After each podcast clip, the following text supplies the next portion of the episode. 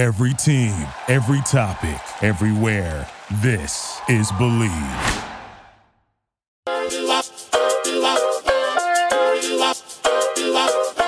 Welcome to Kansas City and the 2023 NFL Draft. With the 19th pick, the Tampa Bay Buccaneers select Elijah Kancey. We can't wait to see you, and uh, we're, we are pumped here. Excited to be here, man. I can't wait to get to work. Got that call, and it was just life changing. I'm ready to get this organization everything I got. Cody Mauch. I go out there, uh, get the job done, and I just have fun doing it. Yeah, yeah. Hey, this is Jason Licht in Tampa. We're about to make you a buck. I got a good one, coach. I'm telling you. Hey, Payne, this is Jason Licht. SirVocea? Hey, Josh. This is Trey. Jose. You're about to watch your name go up. We are about to make a pick here. We're going to make you a, a buck. We're excited about the guys that we've selected the last three days. We just tried to draft good players that were good kids. My mama gonna love this.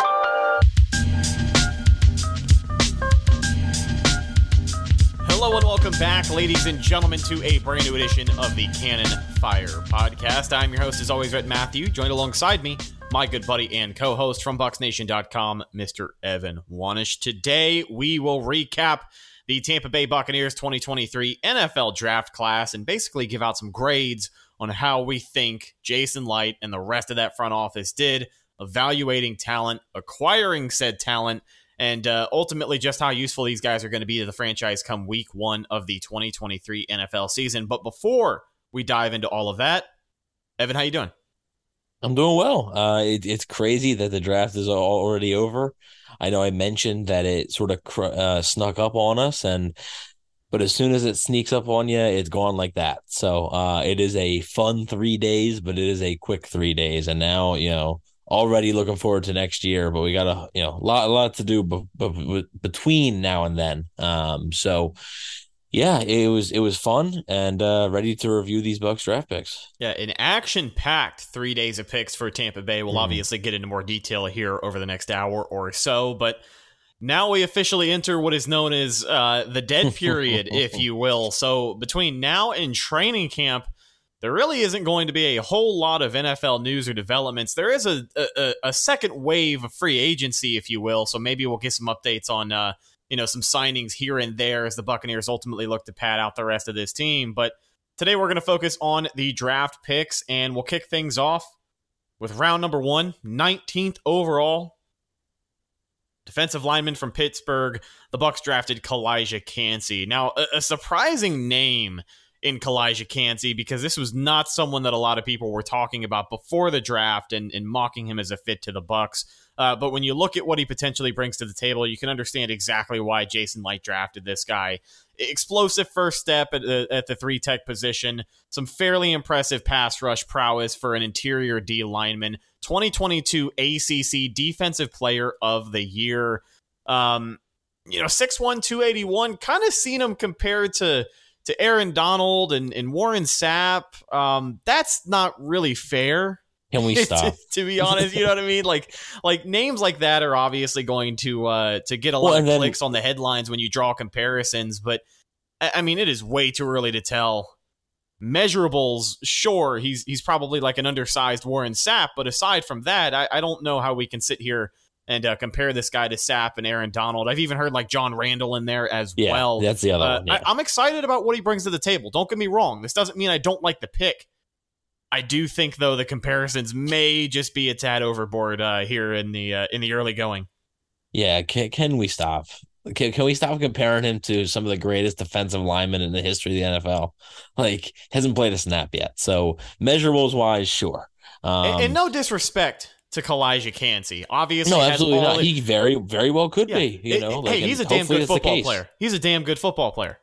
I'll say that. I like him as a football player. I like the pick. I like that the Bucs went trenches here. This is what I was hoping they could have done. Obviously, I know we talked a little bit about a, a quarterback situation, some other players they could have looked at with 19, but I'm glad they went trenches, and and I like what this guy brings to the table because We've said it for weeks. They need to get younger at defensive line, and uh, especially at the interior. This is this is solid reinforcements because uh, you know, I- am kind of left wondering what kind of impact Logan Hall is going to have this year. Uh, is Will Gholston going to be back? You know, you still have Vita Vea and obviously Gaines now in the equation as well. But you know, this is another rotational guy who who has a lot of great upside. Yeah, you mentioned uh, two things. One was a word, and one was kind of a a statement. The word being explosive, and, I think that's a that's a theme not just for this pick, but for Tampa Bay and the draft overall. I think we know they wanted to get more uh, speed on the team. They wanted to be more explosive. I think they did just that, and we'll, we'll talk about the rest of the picks later. But the other thing you mentioned was kind of be, this pick being a surprise and, and sort of unexpected. And one of the most interesting things to me, and I, I forget where I read this, but I believe it, it's it's an actual stat. Um, the Buccaneers did not draft a single player that they had a top 30 visit with. They met with a few of them at the combine but an official top 30 visit to Tampa, they did not draft a single player. So they, they really kept their cards close to the vest here. And obviously, yeah, Calijah Kancey's the pick. There's a few other players on the board. Anton Harrison, who we had talked about extensively uh, before the draft. Um, the left tackle from Oklahoma ended up going a few picks later to Jacksonville.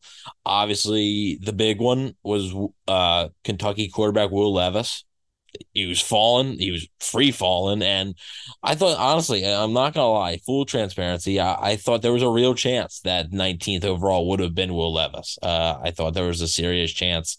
I just did, I didn't think he was gonna fall, and when he did, I was like, man, like they might pick him. And and then the other name was uh, Georgia's uh, Nolan Smith, who obviously went to Philadelphia uh, because they just love collecting Georgia Bulldogs, but um th- those those three were on the board and I figured one of those three would be the pick. So yeah, it was a surprise that Kancey was the pick. He is undersized, and that's one of the reasons I didn't think he would be of interest to them because typically in a Todd Bowles defense, you don't see those undersized linemen too much. Um, you don't see them smaller guys on the interior, but I think the Bucs and Todd Bowles know that they need to make some sacrifices and evolve some things and change some things if they're going to get more explosive. And they, I mean, Bruce Arians before he retired last year was mentioning at the combine how they needed to get more rush from the interior. They needed to get more pass rush. They were good at stopping the run. They weren't good enough to stop the, the pass.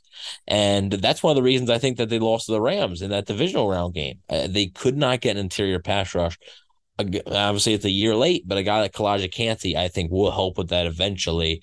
Um, he's not a finished product, but I think he's a player who can make an impact immediately and hopefully turn into a, a plus starter. Will he turn into a Hall of Famer? I don't know. Like probably likely not because like that's that's impossible to predict.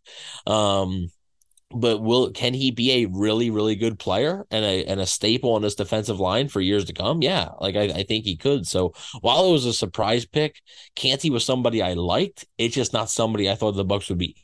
And and that was more the surprise rather than like they went with that guy. Like it wasn't really that type of surprise. It was a whoa, like Kancey, wow. Uh, so good pick. Um, I, you know, we're also going to be grading each pick. Um, so as as they came in. So, uh, do you want to do the grades now, or do we want to do individual? Or no, we'll do it now. Okay. Um, yeah, we'll go. We'll go ahead and give our grade for the Kancey pick. Uh, I'll, I'll give it a B plus. Uh, I like what he can bring to the table. I think the upside is legitimate, a little undersized, and like you said, kind of a surprise pick that we didn't entirely see coming. Um, but I like it. You know, I think he is a guy who can come in week one and have an impact along this defensive line. They they've been getting younger and they're going to invest in this young talent. So between him, uh, Logan Hall, you know, Greg Gaines, Vita Vea, maybe Will Gholston if he's back in 2023. Hopefully, we can see some more production out of this interior defensive line. Um, because I have to believe that there is much more upside for Kancey here than there is, you know, some of the stopgap DTs we have had these last couple of years in regards to getting after the quarterback. And you know, the interesting thing is I think this allows Logan Hall to be in a different spot in his defense. And a lot of people have had questions now with this Kancey pick. I mean, it is a first round pick after you invested a second round pick in Logan Hall. And that's and what so- I was gonna ask you. I mean, this mm-hmm. is maybe an odd way to put it, but if you had to guess, uh, who sees the field more in 2023, just based off of snaps alone? Do you think it's going to be Kancey? Do you think it'll be Hall, or do you think they ultimately wind up playing uh, about the same. I think it might be about the same. I, I think you're going to see the starting interior be Vita Vea with Canty and Logan Hall sort of on his side, uh, with Greg Gaines rotating in from now and again. Uh, I, I, think Hall might take more of the Will Gholston role now. Um, that's you know being less asked of him as a pass rusher. I think Canty and Vita Vea will probably be asked a bit more to rush the passer. Uh, Canty's a guy who he might not. That's and this is the drawback on him. Uh, this is one of the drawbacks right now, as it stands in his rookie season. He may not be a three down player. He may be more of a two down player, more of a second and third down guy rather than first down, because he's going to get beat up in the run game a little bit. Like there are going to be times this season when it's going to be a little ugly. Like oh man, like they they really you know, they really opened up that hole on his side because that line was just able to push him around. It's going to happen a little bit. So that's what I think he'll be limited in. Uh, I think they play about the same. So uh, I don't think Logan Hall's role on this team has diminished. I, I still like Logan Hall. Was it a pedestrian rookie season? Yeah, it was. But I think they still like him. Uh, and I, I, think they want to see him develop a little bit more. As for a grade, I'm going to go with an A minus. Uh, I I like the player. Um, I, I like the player. I think it's, uh, you know, what they need in my mock draft. I know I only re- re- 10 on here. Uh, but in my mock draft, I actually had Canty going 18th to the Lions uh, right before the Bucs pick. So he ends up going 19th here. So I had his range about right, uh, to just not the team. But um, I, I thought it was a good selection, albeit a surprise, but but still a good selection I think fills a need for now and the future. So that, that that's a bonus. We have got a trade here in round two for Tampa Bay. They moved up two spots and gave up a sixth round pick uh, to get 48th overall, and they took North Dakota State offensive lineman Cody Mauch. This is, of, of course, they did. I mean, this is my favorite pick of the draft. Maybe I'm a little bit biased. You know, clearly the Buccaneers have a type now with another long haired ginger along that offensive line. Uh, I mean, they're going to draft you next. That's what I'm telling you. Listen, if context clues or anything, what I know right now is that I need to go ahead and suit up and get out there. I, I think I need to spend this dead period that we had mentioned uh, between now and the start of training camp. Might have to dial back the coverage a little bit, but I'm going to get in shape and I'm going to go try and walk on uh, here come training camp. I'm going to see All if right. I can get out there, well, get an opportunity when, for myself. I, I think – I think the odds are in my favor. Again, I'm not quite as I'm not quite as. What position did you play in high school? I was a center. Oh, perfect. I know. I'm telling this you, buddy. Perfect. I'm telling you, get me get me in there for that guard spot. I mean, I probably yeah. I probably can't play tackle. I don't think I have the height, but you like a short center, and uh, I'm right yeah. around six foot even. You know, so put on a little bit of weight, get me in a weight room, man. I'll oh, I'll be in there yucking no it up. Pro- you, you, you will. You're gonna have to grow the hair out a little bit. Yeah, yeah. Obviously, gonna have to embrace the shag here. We're kind of in an awkward period. I was gonna see my barber this week, but things had to change. But let, us talk about this pick. So is it is it Cody Mauch? Is it Cody Mauch? I I think it's Mauch. I thought it was Mauch as well. I, I wasn't sure if I had heard any other pronunciation. So until I for for right now, it it'll be it'll be Mauch. Well, let's talk about Mr. Mauch, man. This it's is actually it's, it's funny. I was on real quick. I was on yeah. Bucs Nation's uh, Mr. Bucs Nation's uh, live stream when the pick happened, and the chat came up with two. They came up with Mock Lesnar, and they came up with uh, tooth aggression. Toothless aggression. Yeah, I like yeah, that so. one, man. I, am a big fan of it. But w- when you look at this guy, um, obviously he fits the mold of an offensive lineman. And if you know how Jason Licht likes his O lineman, you know that he fits the mold even more. He likes those small school, big, ugly guys. And that's exactly what he is, man. Out of North Dakota State, he's got a little bit of a nastiness to his game. And obviously, he can learn to take that to the next level playing behind a guy like Ryan Jensen. You know, the, the more the merrier as far as pissing off the other team. Um, so I'm excited at what he can bring to the table. He, he seems like a good spirited guy right? I mean, I know that you have to have a level of nastiness in the NFL, and maybe he'll get a reality check first few weeks of the league. He'll realize not everybody's as nice as they were in college, but you know, he's just a guy who, who he's, just, he's just a football player. He's just a football player. Uh, lost his two front teeth, I believe, his junior year of high school in a conference championship basketball game. Basketball, yep. Yeah, and it never looked back. Um, this is a guy who's he, also he went went to North Dakota State as a tight end. Yeah, yeah, walked on as a tight end. And my favorite thing about it is that comparison picture of the freshman yeah. year where he walks on with that little Ron Weasley haircut. And by the end of it, he's a big, beautiful, grown offensive lineman.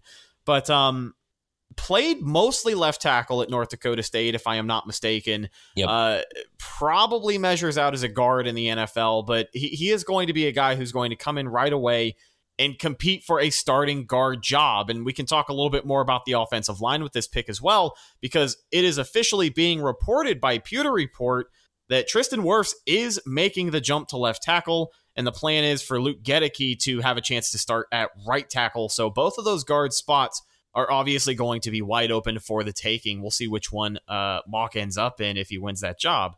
But he's going to have just as much a chance as anyone else to come in here and, and stake his claim. And I'm excited for it. High energy player, good attitude guy, and um, he's going to be learning from from some really good teammates along that O line. Yeah, and the interesting thing now that you're going to look at in training camp is the battle along the interior offensive line. Uh, you have Cody Mauch, you have Robert Hainsey, you have Nick Leverett, you have Aaron Stinnie, and you have uh, Matt Feiler. So, uh, and I know Matt Feiler can play right tackle a little bit, but um, if they do keep Luke Goedeke at right tackle, you have to imagine that Feiler could be in that mix for the guard spot. So that's four or five guys for two spots, and uh, it'll be interesting to see how that all shapes out. And yeah, I mean, Cody Mauch is absolutely a Buccaneers draft pick, a Jason Licht draft pick, because I mean, all you do is look at the guy. Um, but and, we'll see what happens. Will there be growing pains? I think so. Uh, you know, Ali Marpet coming out of Hobart was a day one starter, was a good day one starter. That's again, just like we, we talked about with Tristan Wirfs his rookie season. That for Ali Marpet, that was the exception, not the norm. And I know we're saying that a lot on this show in the past few weeks, but it just trying to temper some expectations for some guys here. Because for as many, all right, yeah, Ali Marpet's great year one. Luke Goedeke's and it was in a similar spot, played right tackle in college at a small school, transitioned to guard in the NFL. We saw how that went his rookie season. Alex Cappa, the same thing, played tackle in college at a small school, transitioned to guard, and honestly, was kind of underwhelming his first two seasons in the NFL. Like it wasn't until about year three of you know it, that, that Super Bowl year that he came into his own as a quality starting yeah, it, guard, and that's where he made his money. You know what Yes. I mean? Left Tampa Bay, got that big money contract in Cincinnati, playing the guard position. Like it's just that's just how it happens for some of these guys. Yeah. So so it might take some time for Cody Mauch to get adjusted, and that's okay. And that's okay partially because uh, I, I mean we've talked about it before. Look, the, the Bucs aren't winning a Super Bowl this year. Like their their winning window for winning a Super Bowl, that window's closed right now.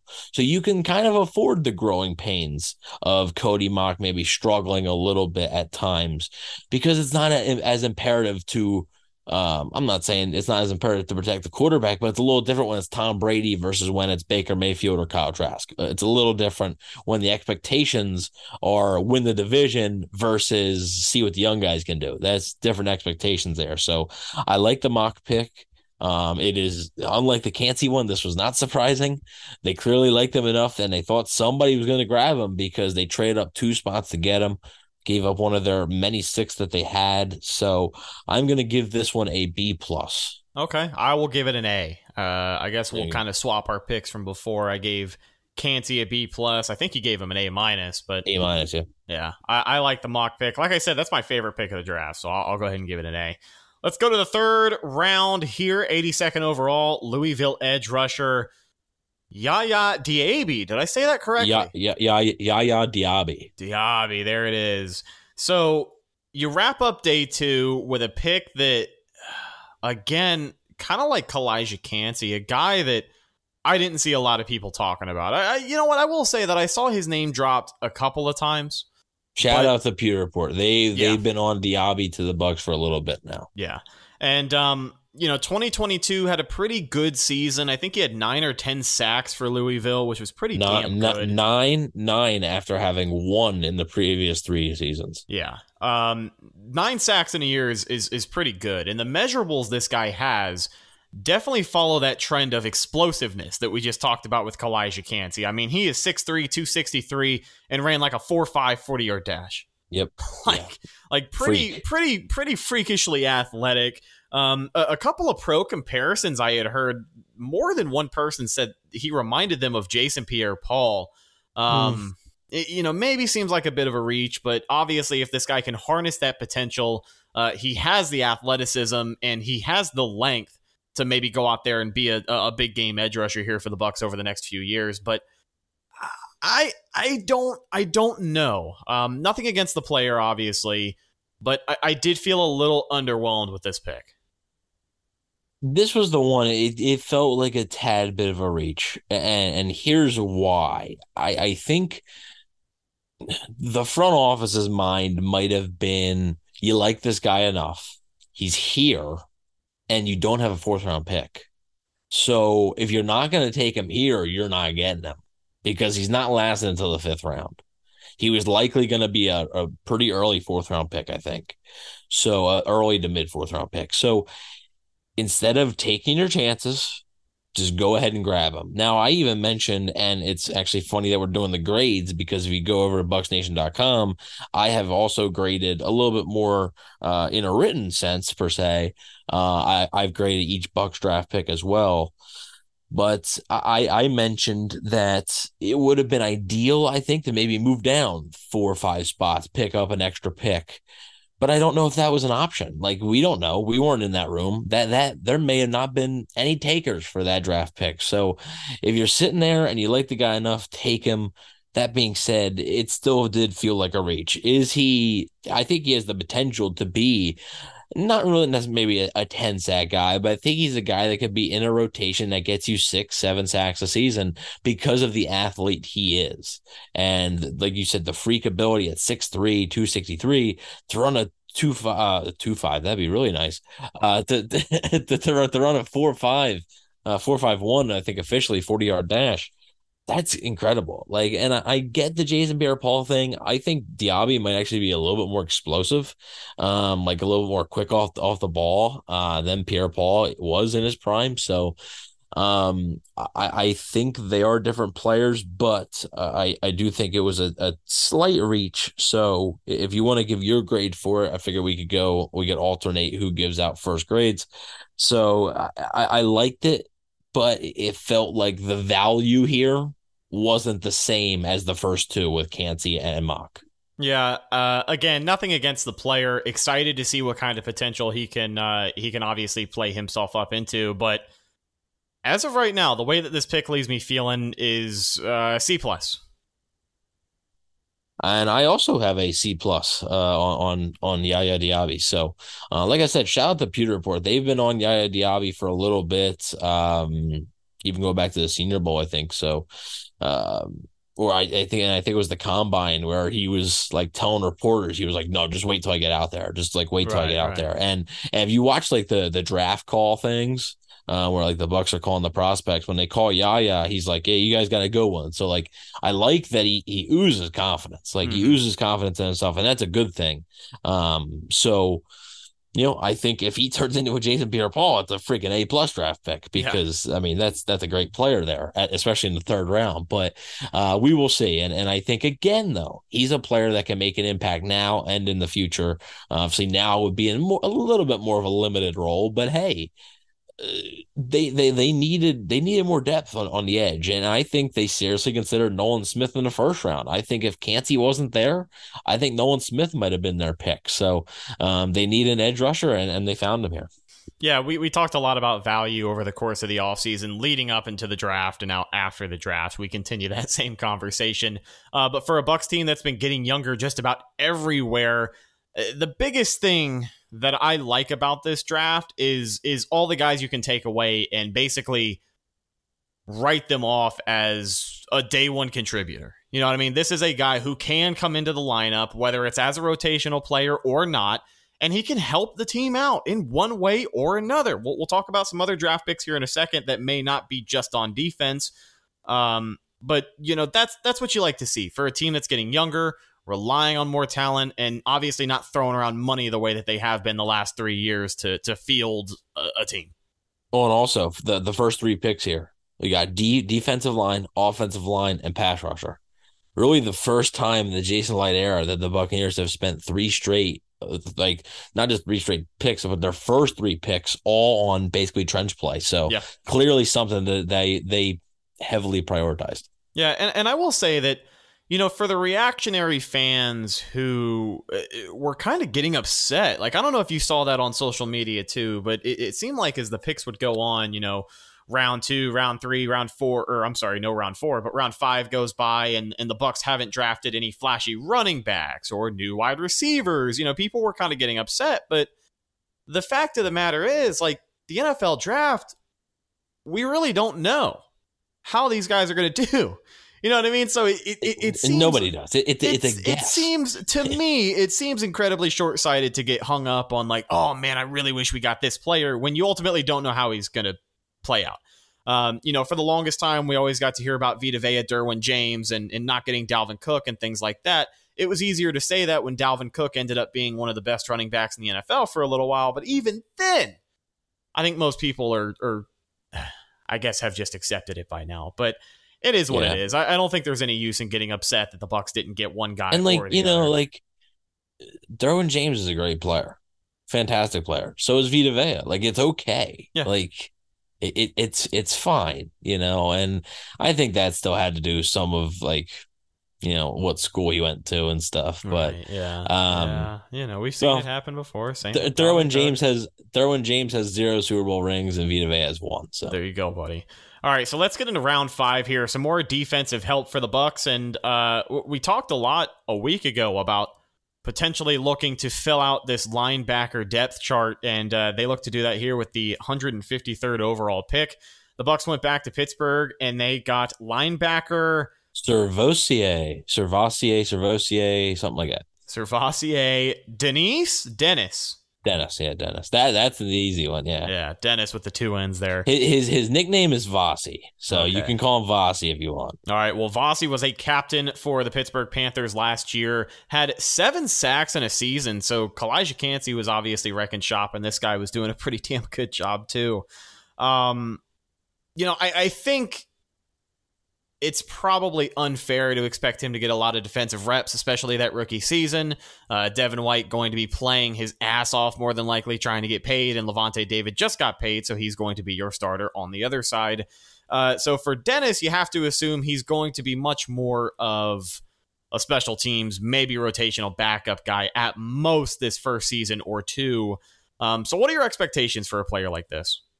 Yeah, I, I, think you you hit the nail on the head there. Um, right now, I think he can make an immediate impact on special teams, but I also think you know he's going to battle KJ Britt for that third linebacker spot. I mean, there's not still not a lot of depth in Tampa Bay behind Devin White, Lavonte David right now. So if one of them guys go down, the Bucs are kind of screwed. So uh, especially if it's a long term thing, and, and even like next year, Devin White, Lavonte David are both free agents. They are not on the 2024 roster right now. So um, who knows what's going to happen? Lavonte David could very well end, end up hanging them up. Uh, and Devin White could be gone. Like he could be, you know, traded at the trade deadline if things aren't going well during the season. He could be just not resigned. He could move on to, you know, greener pastures. Um, so I think the Bucs needed more linebacker depth.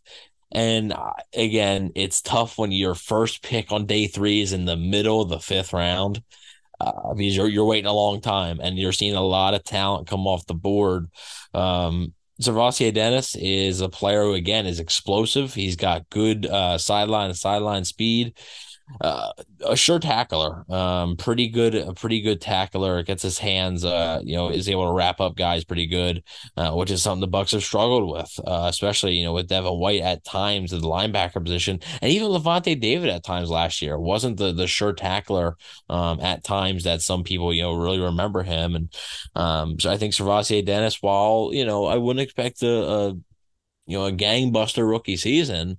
Uh, I think he's again a player that can contribute in some way in 2023, and that's especially in the fifth round. I mean that that's what you're looking for there. So I think KJ Britt just got some competition uh, for for that third linebacker spot, and uh, Dennis, who, uh, like you mentioned, was a captain, is a natural leader and uh, it'll be very interesting to see how that battle plays out. So, for a grade, uh, I gave this a B. I thought it was about the right range, um, and I, I thought it was decent value, the you know uh, the right position. I thought they needed a linebacker, and, and I'm fine with the player. So, uh, uh, yeah, solid B. I'll give it a B minus. Um, again, nothing against the player, not the best situation to be in as far as looking at you know being a day one starter for this team. But I like that he does bring another layer of depth uh, depth to the linebacker position. He's a guy that you can plug into special teams. You can get more reps that way, but.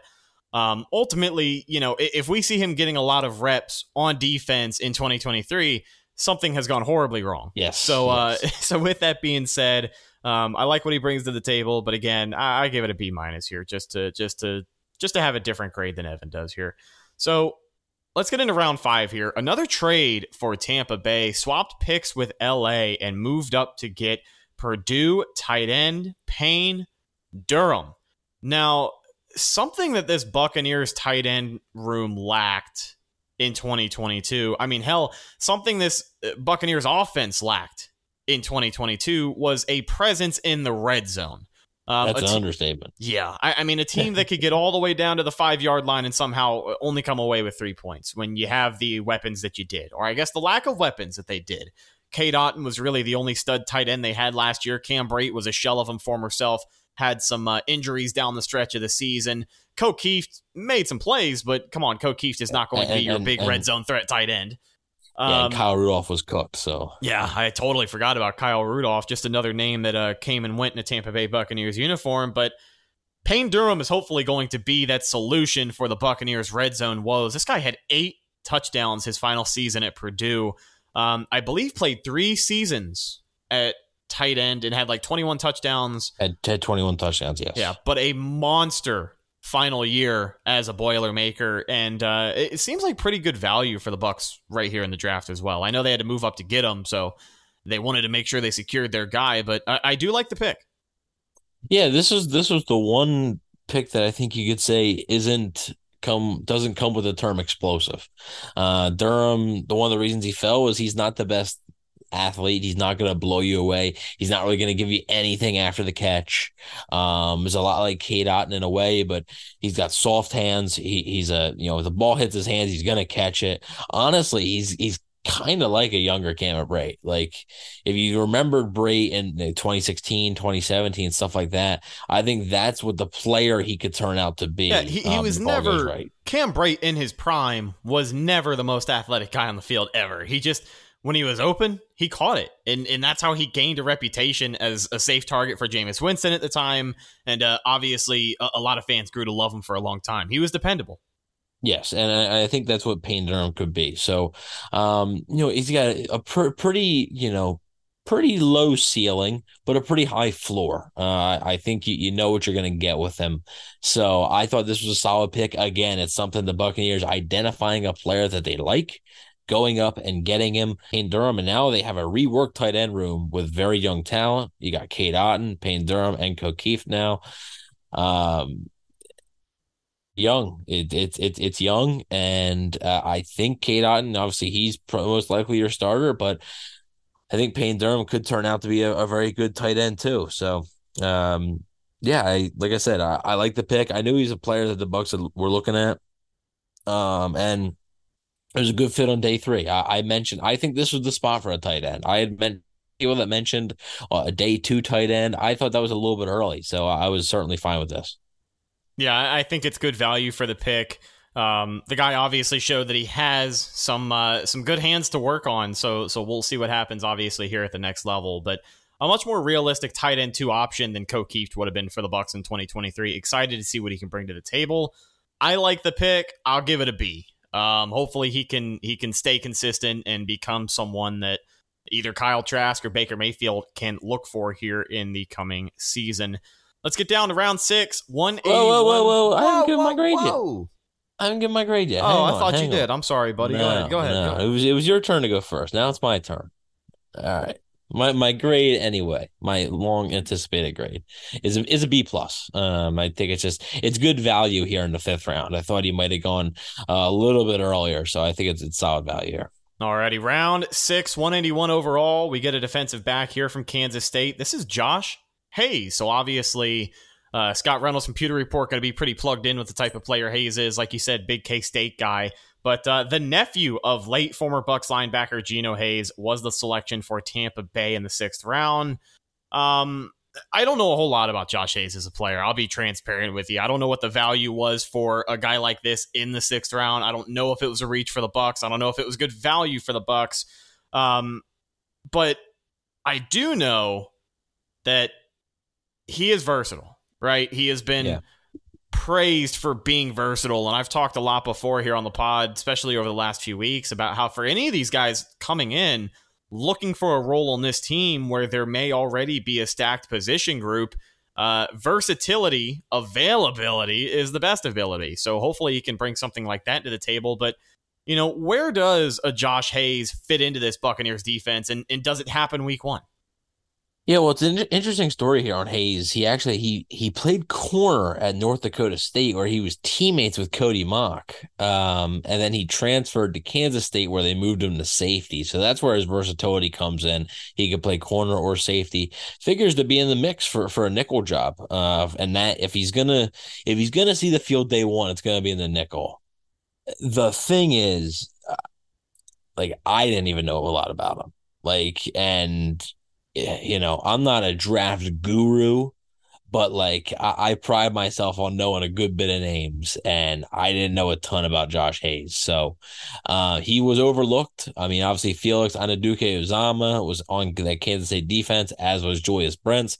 Both of them went in the first, I think, two rounds of the draft. So um, he was overlooked there this one this one felt like a pretty massive reach to me uh just you know, a player that at this spot, did you really need to grab him here?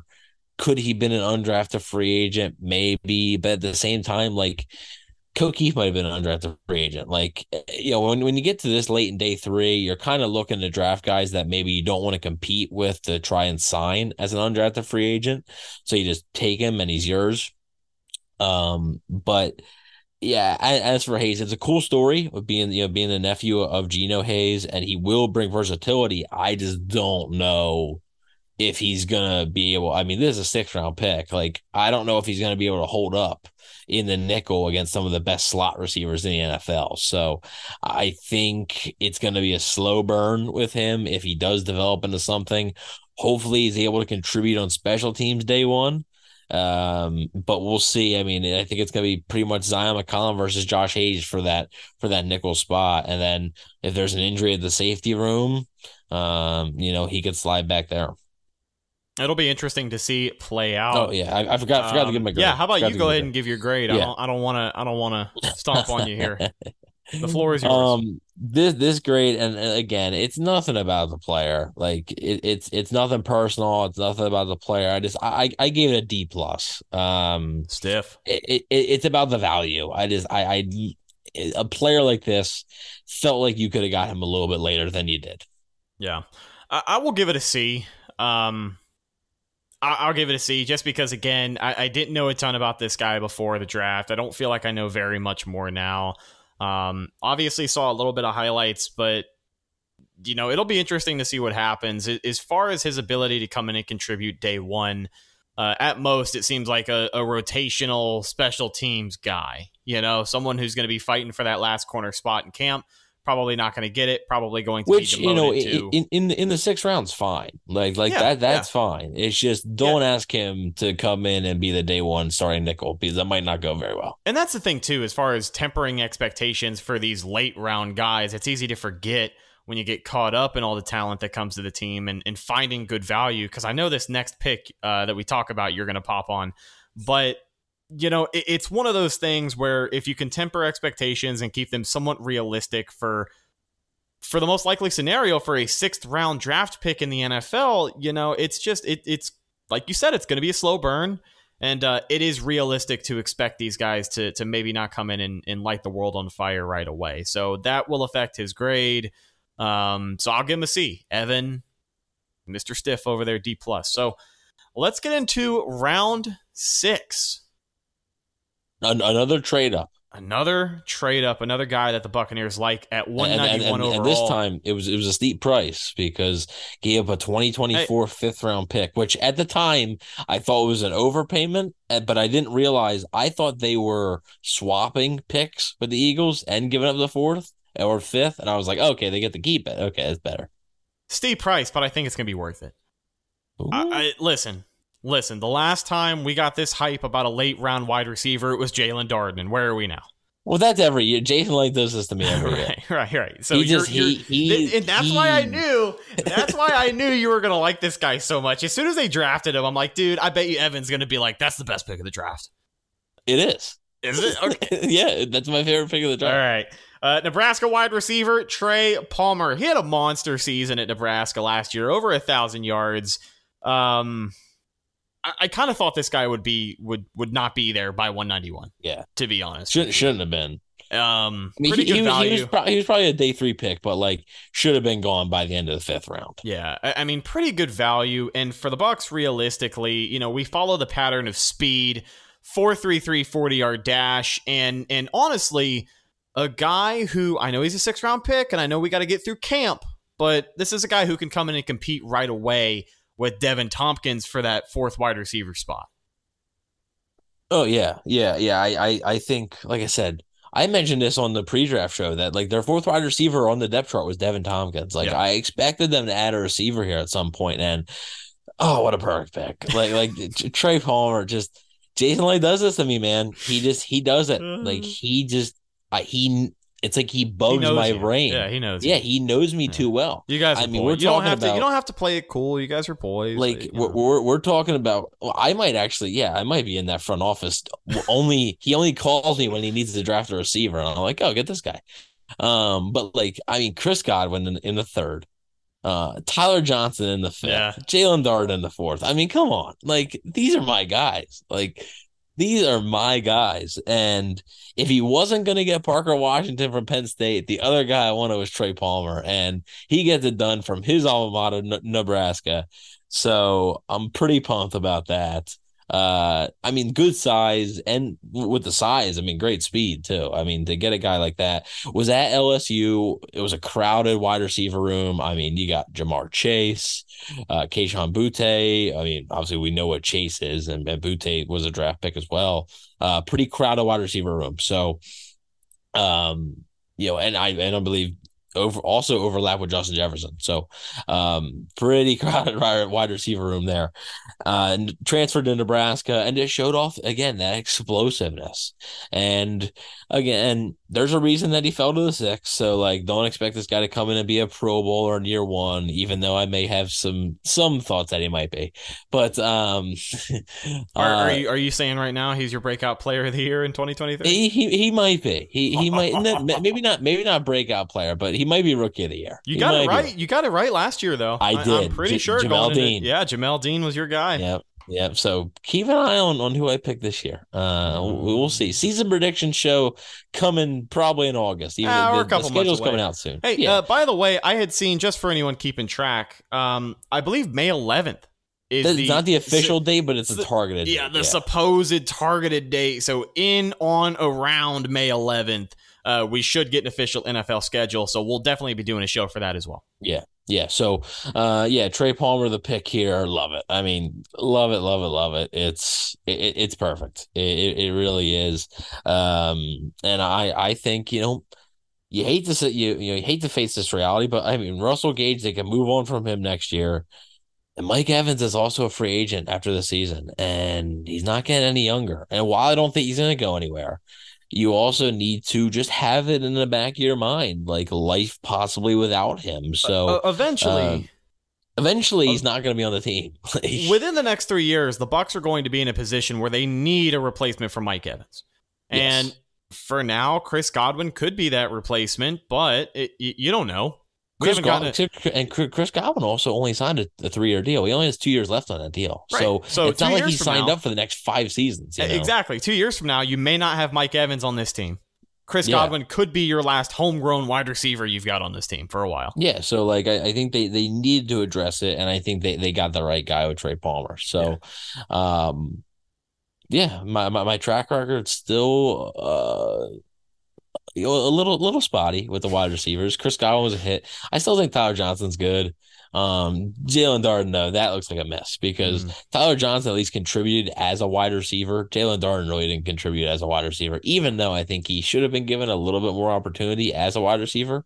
Um, He just it wasn't good enough. So, uh, yeah, I am going to give this grade. Or actually, you know, it's your turn to go first. Sorry, I got I got I got ahead of myself. Though. No, it's all right. With all due respect to Jaelon Darden, it's a dirty game when you got Tom Brady as your quarterback in uh, his final season. So, you know, it is what it is as far as the lack of opportunity there. But going back to this draft pick in round six, Trey Palmer from Nebraska, I will give it a B plus. I do really like the pick.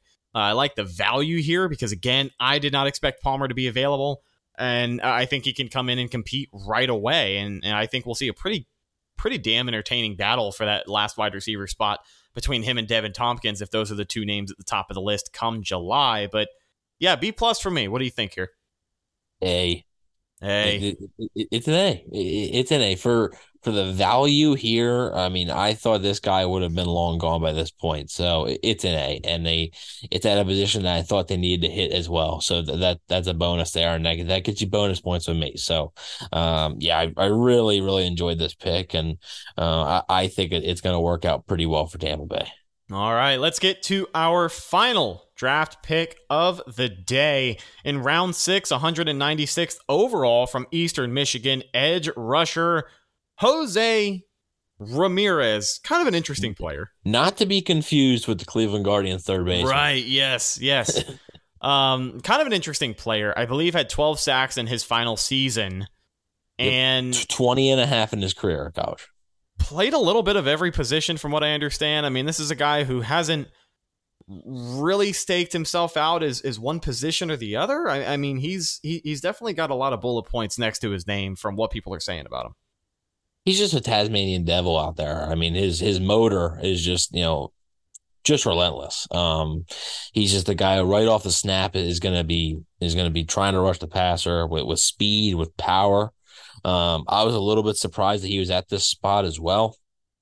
So I think they ended their, their draft in a good way. They needed, you know, you you drafted Yaya Diaby, but I think you maybe needed some more depth there. Uh, Cam Gill, while he's back, he's Hasn't, replaceable. You know, yeah, like, I mean, yeah, at, like, at no point has been uh, an impact player per se. Yeah. So like, and like the re- one of the reasons that the Bucs won the Super Bowl in 2020, and I believe John Spytek even said this. Like one of the reasons they won the Super Bowl in 2020, and he also mentioned when he was with Denver in 2015, they won the Super Bowl. He was like, "You just had so many people that could rush the quarterback." Like he mentioned in Denver, you know, Malik Jackson and uh, Von Miller, and obviously those two are really high end talents. But he mentioned like three other guys that they had, and then obviously, and... and then yeah, and then obviously, you know, with you know, with, with, the Bucs, you had Shaq Barrett and Amakatsuji, Pierre Paul, Anthony Nelson.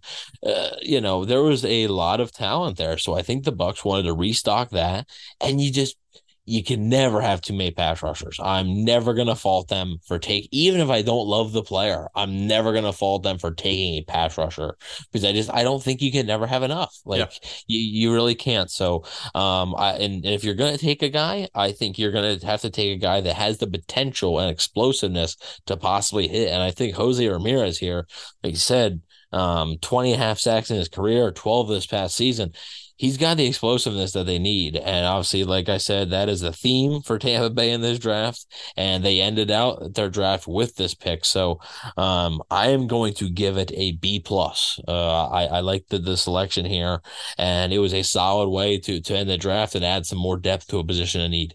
I'll give it a B. Um, again, I like the move from a depth perspective.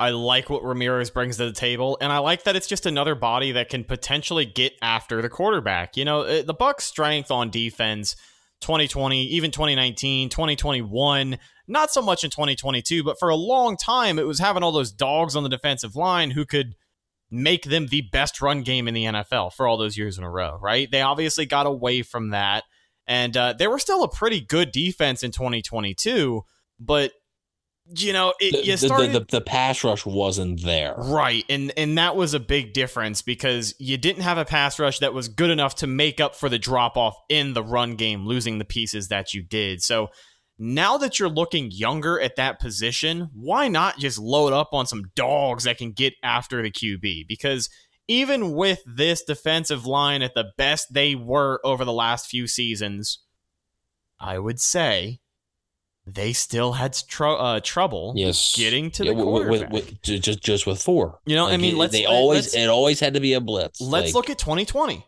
That defense was great.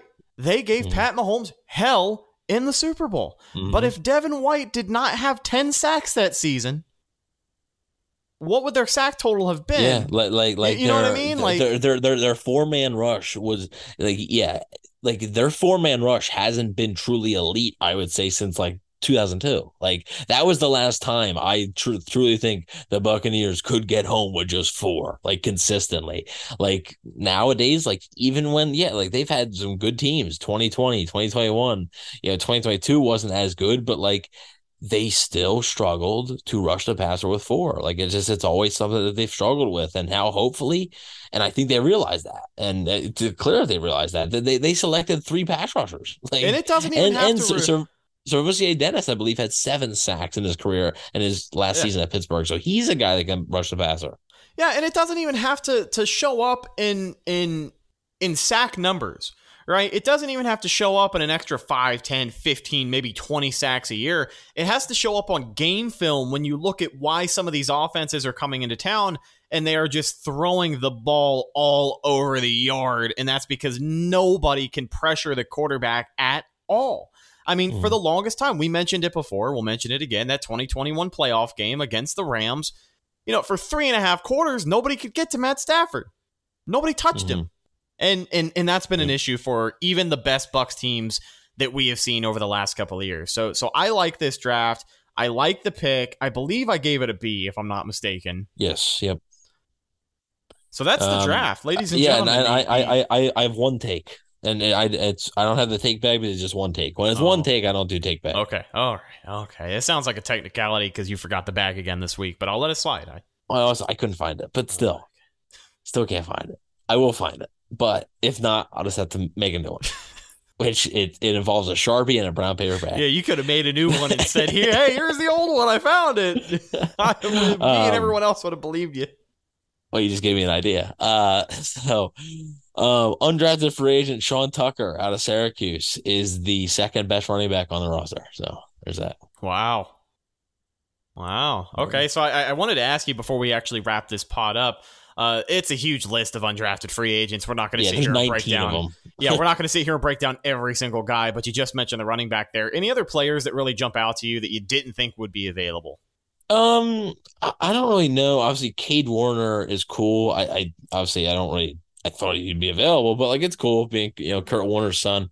Um, that that that's obviously pretty cool. Uh, Chris Murray, the offensive lineman from Oklahoma, was somebody I thought might get drafted. So, uh, he's a guy uh, that I thought maybe, but like Sean Tucker, I thought for sure was going to be a a fifth or, or sixth round pick, and pretty amazing that he was able to um to last to that point. And don't get me wrong, there's a reason he's undrafted. Like they they know more than we do, right? But um yeah, I, I do like the the the Sean Tucker thing. I think he's got a pretty good shot to make the team, especially, you know, I think they want to carry four running backs, and right now it's Rachaad White, Chase Edmonds, uh Ke'Shawn Vaughn, and then question mark. Like there's really not that like solidified fourth guy. Yeah, so I mean, still, I think Sean Tucker has a pretty good shot to make the roster. Hey, and with Gio Bernard officially announcing his retirement Yeah. just last week, you know, do not rule out the possibility that the Bucs look to bring in another running back here in the second They wave of free agency. There are Yeah. still guys out there. Um, I mean, I mean, there's Leonard not going to. Fournette. Yeah, I was going to say there's not going to be a reunion in Tampa, but Leonard Fournette, uh, last time I checked, is still a free agent running back. So, so curious to see what happens there with him. I mean, they're just uh, they're, they're gonna they're gonna fill two holes. They're gonna get Leonard Fournette and Donovan Smith. That's what it's gonna be. Um, bring uh, back I- Donovan Smith as a as a backup backup left tackle. yeah, and, and- and another uh, undrafted one is Maryland wide receiver Rakim Jarrett. He's another guy that I thought might have been selected in a draft and wasn't. So he'll have another chance to to make the roster here. So uh, I think there's there's going to be some opportunities here for some undrafted free agents to make this roster uh, this year because the Buccaneers have a lot of open spots now. Like we talked about, those spots are not filled by veterans anymore. Yep. So there's going to be some opportunities and more opportunities than the last three seasons uh, for undrafted free agents to finally make that team. And I, I, know that a lot of people always love that. You know, they love the Adam Humphries, the the Cameron Brates, you know, the guys that are undrafted and, and make the team. Uh, and now you're sort of getting back into that. Will it be wide open in every spot? No, like it'll be difficult to make it still at some spots, but there will be some guys that'll be able to impress enough to stick on the roster here. And um, which it, the past three seasons wasn't really the case. Yeah, that that's what I'm most excited about coming away coming away from this draft is the prospect of what these guys could become on the roster because again we, we talk about how they can contribute week one and that was a common theme when the bucks were still fielding a super bowl roster is like okay well you can measure this draft class on who's going to come in and contribute. But they have a much bigger opportunity now than they did over the last few seasons. And even the guys who have been on the team for a year two years now still have room to grow. And uh, that's going to be interesting to watch as this bucks team gets younger headed into 2023 but that's the pod. Before we wrap things yeah, up, I I think you sort of want to go on the same route I do. So before we wrap things up, um, we'd be remiss if we didn't say anything at all. I, I don't want to get into too much detail because everyone knows everything they need to. It is an incredibly tragic story uh, surrounding Shaq Barrett and his family. Um, and I really don't even think there are words I could put together to to even try and wrap my head around how their family feels right now or just what they are possibly going through. There's nothing I can say on this pod that's going to make anything better for anyone involved in that situation, but I think we just do want to take a minute uh, to express some some deep love and condolences and, and thoughts and prayers and whatever it may be for Shaq Barrett and his family right now because I mean it's just an incredibly sad story and um obviously sending all of our, our thoughts and love over to uh, over to that family. Yeah, um, an unspeakable tragedy. Uh, just like you said, there's there's not you know there's not words. You know there, there's nothing that we can say on this podcast right now. There's nothing that anybody can say right now that's gonna help. Um, but you know what we can do is be there in support um, and and bring as much support as you possibly can in the most difficult time in Shaq Barrett's life, probably. So um, just uh, a sad, sad tragedy and a really sad day. And uh, you know, I I hope everything you know the entire barrett family is is okay and, and i hope they can you know somehow you know find find the, the the light in this because it's it's very hard and and that is um that is that is so incredibly tragic and yeah just like you said want to go out you know our hearts go out to the entire barrett family and any, anybody affected by this. Yeah and and love the ones around you man. Um you know i know some people may think it sounds corny and it's not the tough thing to say but uh, nothing cares, is man? nothing is guaranteed. You know, nothing nothing at all is guaranteed. I mean, we we've obviously lost some people over the past couple of years that we still think about day in and day out. Um, you know, was missing Mark Cook a lot this week talking about the yeah. draft, and even like even everyone's reaction to the Cody Mauch pick was, man, oh, I love to, man, yeah. I, you know, getting another ginger badass on this team would have been awesome to get some reinforcements down there in the locker room for Cookie, and we always think about him, but yeah, if you love someone, let them know. And uh, with that being said, every single person listening right now, we love you guys and we appreciate you taking the time to listen to just two jabronis talk about Buccaneers football. Um, we've been doing this now for going into our seventh season, which is insane. Um, so we have appreciated you guys giving us support along every step of the way, and uh, we love you for it. So this is a close knit community. Everybody in Tampa Bay has each other's back, obviously, and uh, as of right now, sending all of our love and best wishes to Shaq Barrett and his family. But ladies and gentlemen, that is going to do it for this week's episode of the Cannon Fire Podcast. Thank you so much for hanging out with us over the last hour or so. Follow the show on social media Facebook, Instagram, and Twitter. All of those are Cannon Fire Podcast. Best place to go for updates on the show. And of course, Bucs News as it happens. Speaking of Tampa Bay news as it happens, you can follow my co host Evan on Instagram at Bucs underscore daily, where he just rolled out some fancy new graphics and a nice facelift for the number one Buccaneers fan page on Instagram. You can also find him on Twitter at EvanNFL and check out his written work at BucsNation.com. I know you have got the draft grades, which people can check out if they want to get some more in depth details on what we talked about here today. But you have anything else in the hopper this week? Well, I have another one that uh, uh, actually released uh, today. Uh, it is looking at the rest of the vi- uh, the division uh, and ranking the Buccaneers, Panthers, Saints, Falcons, uh, ranking each draft class. So, um, if for by some chance you are a Panthers, Saints, or Falcons fan listening to this, go ahead and check that out on BucsNation.com. So you can get my thoughts on how your team did, how your class was, uh, as well as a little bit more on the Buccaneers. So I have that up on BucsNation.com right now. Good stuff. Be on the lookout. And last but not least, you can find myself, Instagram and Twitter at Rhettacus, R H E T T A K U S. If you follow me, I will follow you back. But once again, that's the show. Thank you guys for hanging out with us. We will talk to you next week with more Tampa Bay Buccaneers news and updates. Thanks for listening. I'm your host, Rhett Matthew, signing off from my co host, Evan Wanish. We'll catch you in the next one. Until then, and as always, go Bucs.